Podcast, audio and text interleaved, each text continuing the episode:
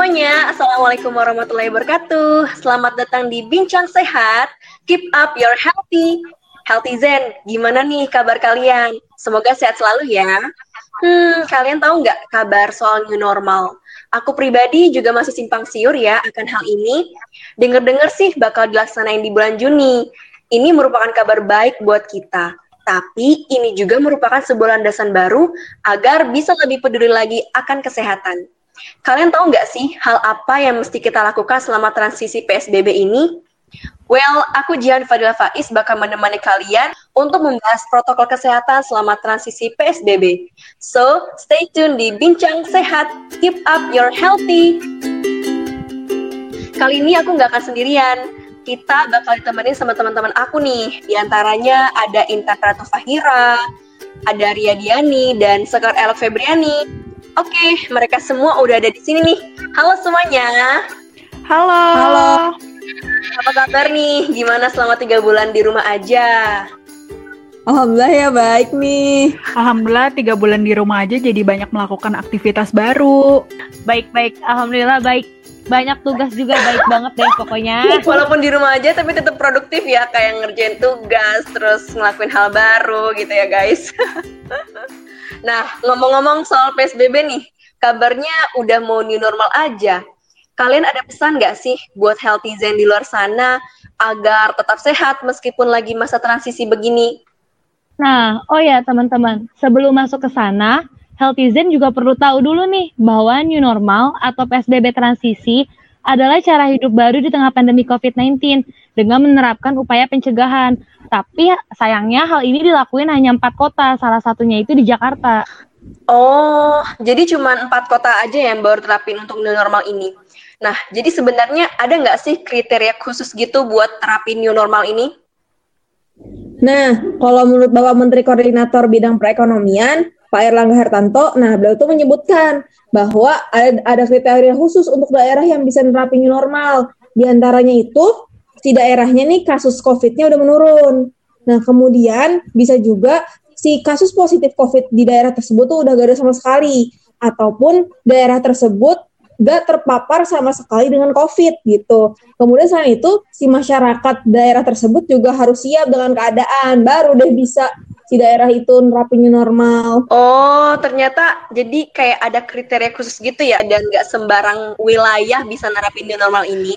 Oke, sebenarnya ada nggak sih semua sektor yang ada di masyarakat itu bisa langsung dibuka gitu? Atau cuma beberapa sektor aja gitu? Gimana tuh, Lok? Nah, untuk sektor ini nggak bisa langsung dibuka secara serempak. Ada beberapa yang udah dibuka, seperti ekonomi nih, kayak pasar atau mal.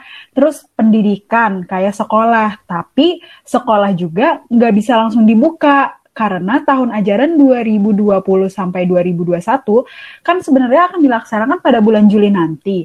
Tapi belum dapat dipastikan nih apakah siswa itu sudah bisa beraktivitas di sekolah atau masih tetap di rumah aja.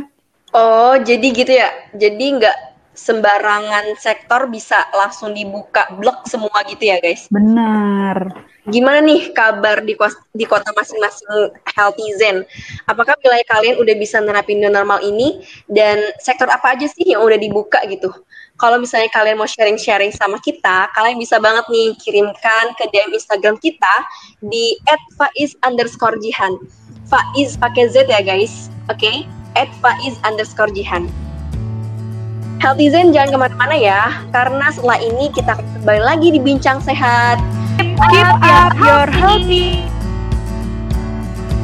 Ayo, terapkan perilaku hidup bersih dan sehat menggunakan masker, cuci tangan pakai sabun, dan tetap di rumah aja. Halo Healthy Zen, kembali lagi di Bincang Sehat, keep up your healthy. Masih sama aku, Jihan, dan juga ketiga teman aku, ada Intan, RD, dan juga Elok. Nah, di kesempatan kali ini, kita lagi ngebahas nih sebuah topik yang booming banget, yaitu hal-hal apa aja sih yang harus kita lakukan selama PSBB transisi atau era new normal ini agar tetap sehat di tengah pandemi COVID-19. Nah, tadi kita udah tahu ya bahwa new normal ini lagi mau diterapin di 4 kota, salah satunya di Jakarta.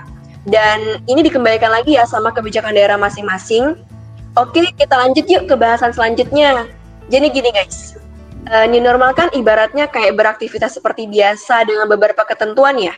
Nah, tadi juga kan udah disebutin Elok ya, ada beberapa sektor yang udah buka. Menurut lu sendiri gimana sih Tan protokol kesehatan di fasilitas publik?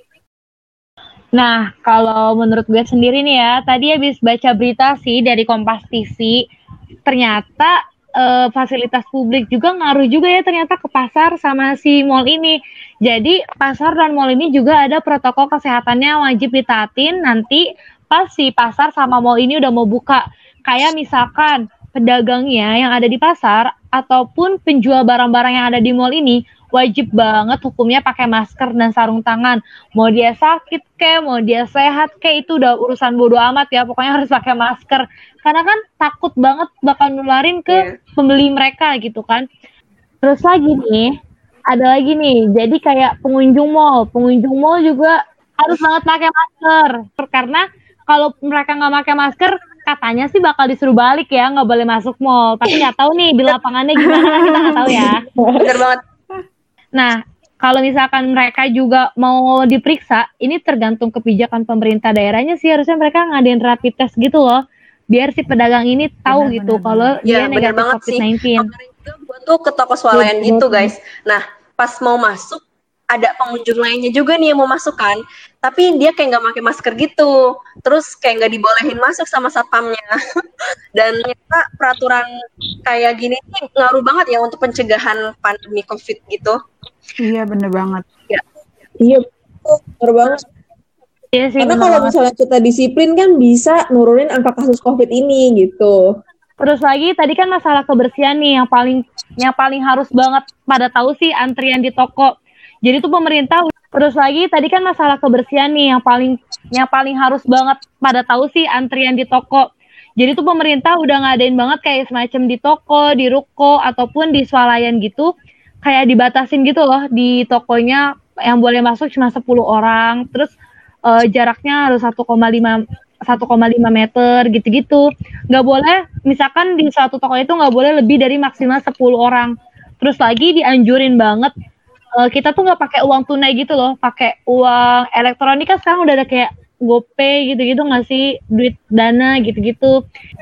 Terus lagi, ini ketentuan yang harus ditaatin banget sih sama si pemilik toko ataupun si pedagang pasar ataupun pengelola pasarnya tersebut gitu. Mereka harus nyemprotin disinfektan secara berkala setiap 2 hari sekali.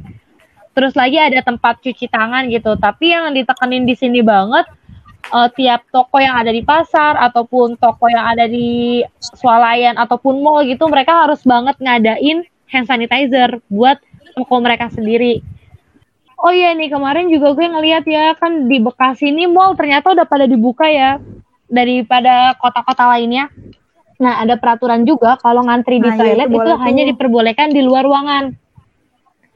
Jadi kayak jarak antrian saat ke toilet juga harus berjarak 1 meter.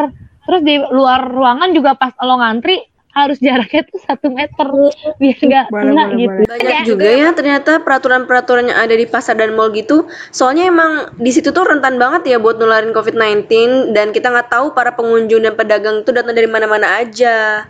Nah, kalau di bioskop itu ada nggak sih kayak gitu juga? Nah, kalau bioskop ini belum tahu ya, kayaknya di mal sama di pasar ini juga dibukanya bertahap gitu loh, Ji. Nggak semua yang ada di mall pada dibuka gitu, karena di Bekasi sendiri juga bioskop berarti belum dibuka. Berarti belum bisa kali ya untuk bioskop dibuka. Iya, terus juga agak aneh nggak sih kalau di bioskop dibuka dan kita tuh nontonnya jaraknya satu-satu bangku, kan lucu. Bioskopnya rubuh nggak sih, Bu? Nah iya itu, aduh nggak bisa pacaran, mohon maaf nih, udah nggak usah dulu deh. Oke. Nah tadi tuh untuk protokol di pasar dan di mall ya.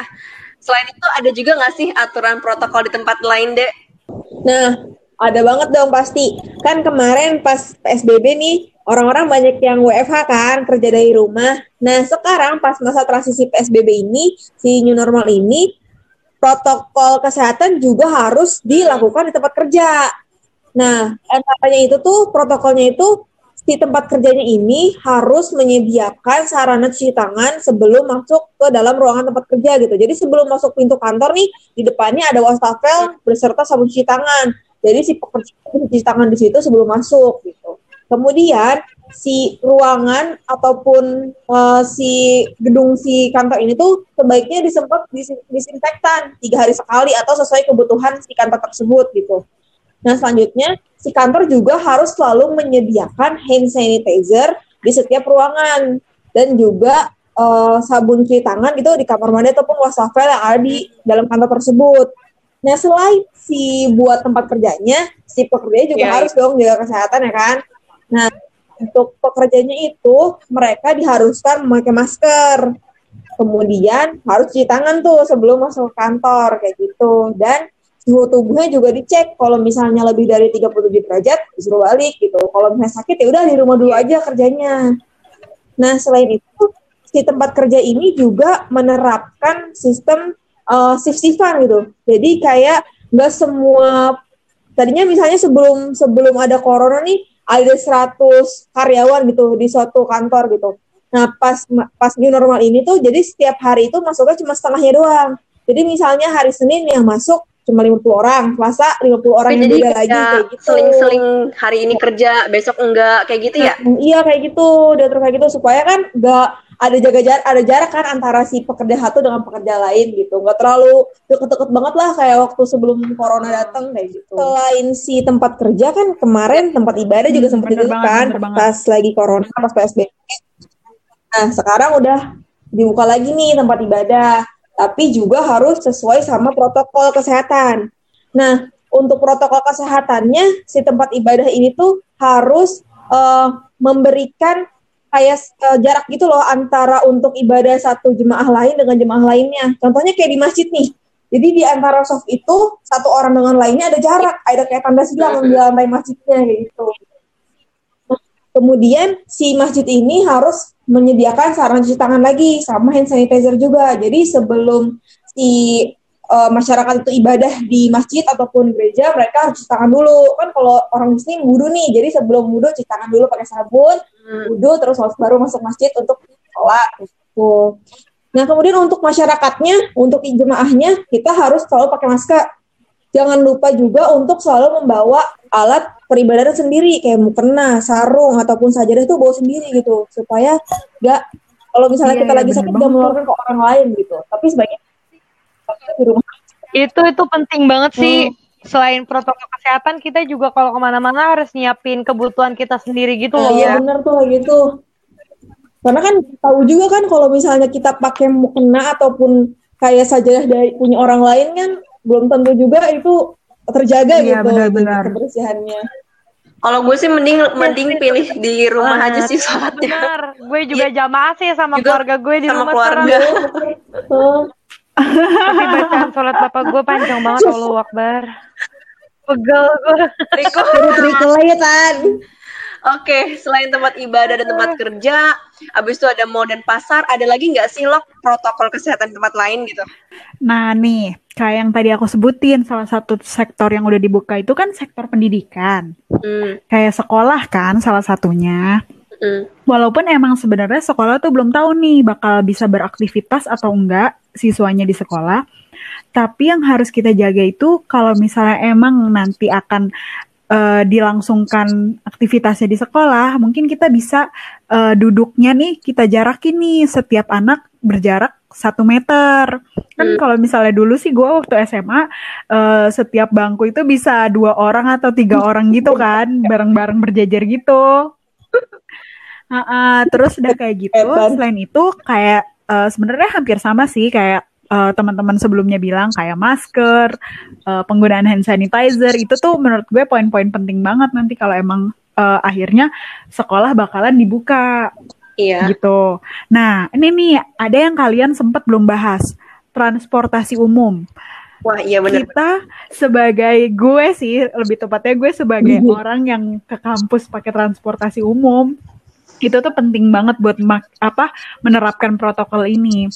Nih kayak yang gue baca tuh salah satunya kita tuh kalau pas ngantri itu kan kadang kita suka dempet-dempetan ya supaya cepet-cepetan dapet pintu masuk biar cepet-cepet bisa dapet duduk. Apalagi KRL banget, bener banget tuh. Nah itu kita saat mengantri kita harus jaga jarak minimal 1 meter sama penumpang yang lainnya. Terus selain itu juga penggunaan transportasi umum ini dibatasin, cuma 50% doang yang bisa masuk. Jadi misalnya nih kayak kalau misalnya gue naik angkot biasa 12 orang. Nah ini cuma bisa 6 orang doang yang naik. Atau mungkin kalau misalnya di busway itu hanya bisa duduk doang kali ya, nggak berdiri lagi kan, kalau rame kan ada yang dapat berdiri tuh. Terus selain itu juga ya kayak penggunaan masker, penggunaan hand sanitizer itu penting. Nah, poin pentingnya lagi nih, kalian pasti pada suka nggak nyadar. Gue pribadi nih, tangan suka iseng banget. Pasti entah megang jendela, megang tiang, apa aja gue pegang nih sembari karena berjalan. Iya, bener banget. Nah, itu harus banget dikurangin karena itu juga jadi tempat tertularnya penyakit. Nah, untuk mencegahnya mungkin kita bisa gak sih pakai ini sarung tangan dari bahan kain. Kalau emang itu udah urgent banget kita harus pegangan. Karena kan di busway kita gak pernah tahu ya apakah akan ngerem mendadak, apa gimana. Iya, daripada jatuh kan kita shy. Iya benar. Kalau gak ada sarung tangan mungkin pakai sarung tangan itu ya motor. Atau... boleh. Boleh batu kalau udah niat. Yang penting jangan sarung tangan tinggi. Tapi kalau buat protokol protokol transportasi publik sih menurut gue sekarang ini emang udah bagus banget ya. Kalian ngeliat gak sih kalau yang di KRL sekarang ngantrinya kalau mau nunggu KRL udah harus 1,5 meter. Iya, bener, terus di dalam juga duduknya spasi satu tempat duduk gitu. Beberapa udah ada yang menerapkan berarti ya. Iya, alhamdulillahnya sih semoga kedepannya terus kayak gitu. Dan ya, dan semoga masyarakatnya juga patuh. Iya. Yeah. Nah itu sih, itu bener banget. Ya udahlah, semoga podcast kita kali ini bakal bermanfaat ya buat masyarakat di luar sana. Amin. Oke guys, jadi intinya selama new normal ini tuh kita tetap harus terapin protokol kesehatan ya. Kayak jaga jarak aman minimal 1 meter, terus pakai masker, dan sering-sering cuci tangan pakai sabun. Terus kalau di tempat ibadah juga bawa alat sholat sendiri. Habis itu juga jangan asal-asal pegang tangan. Jangan asal-asal pegang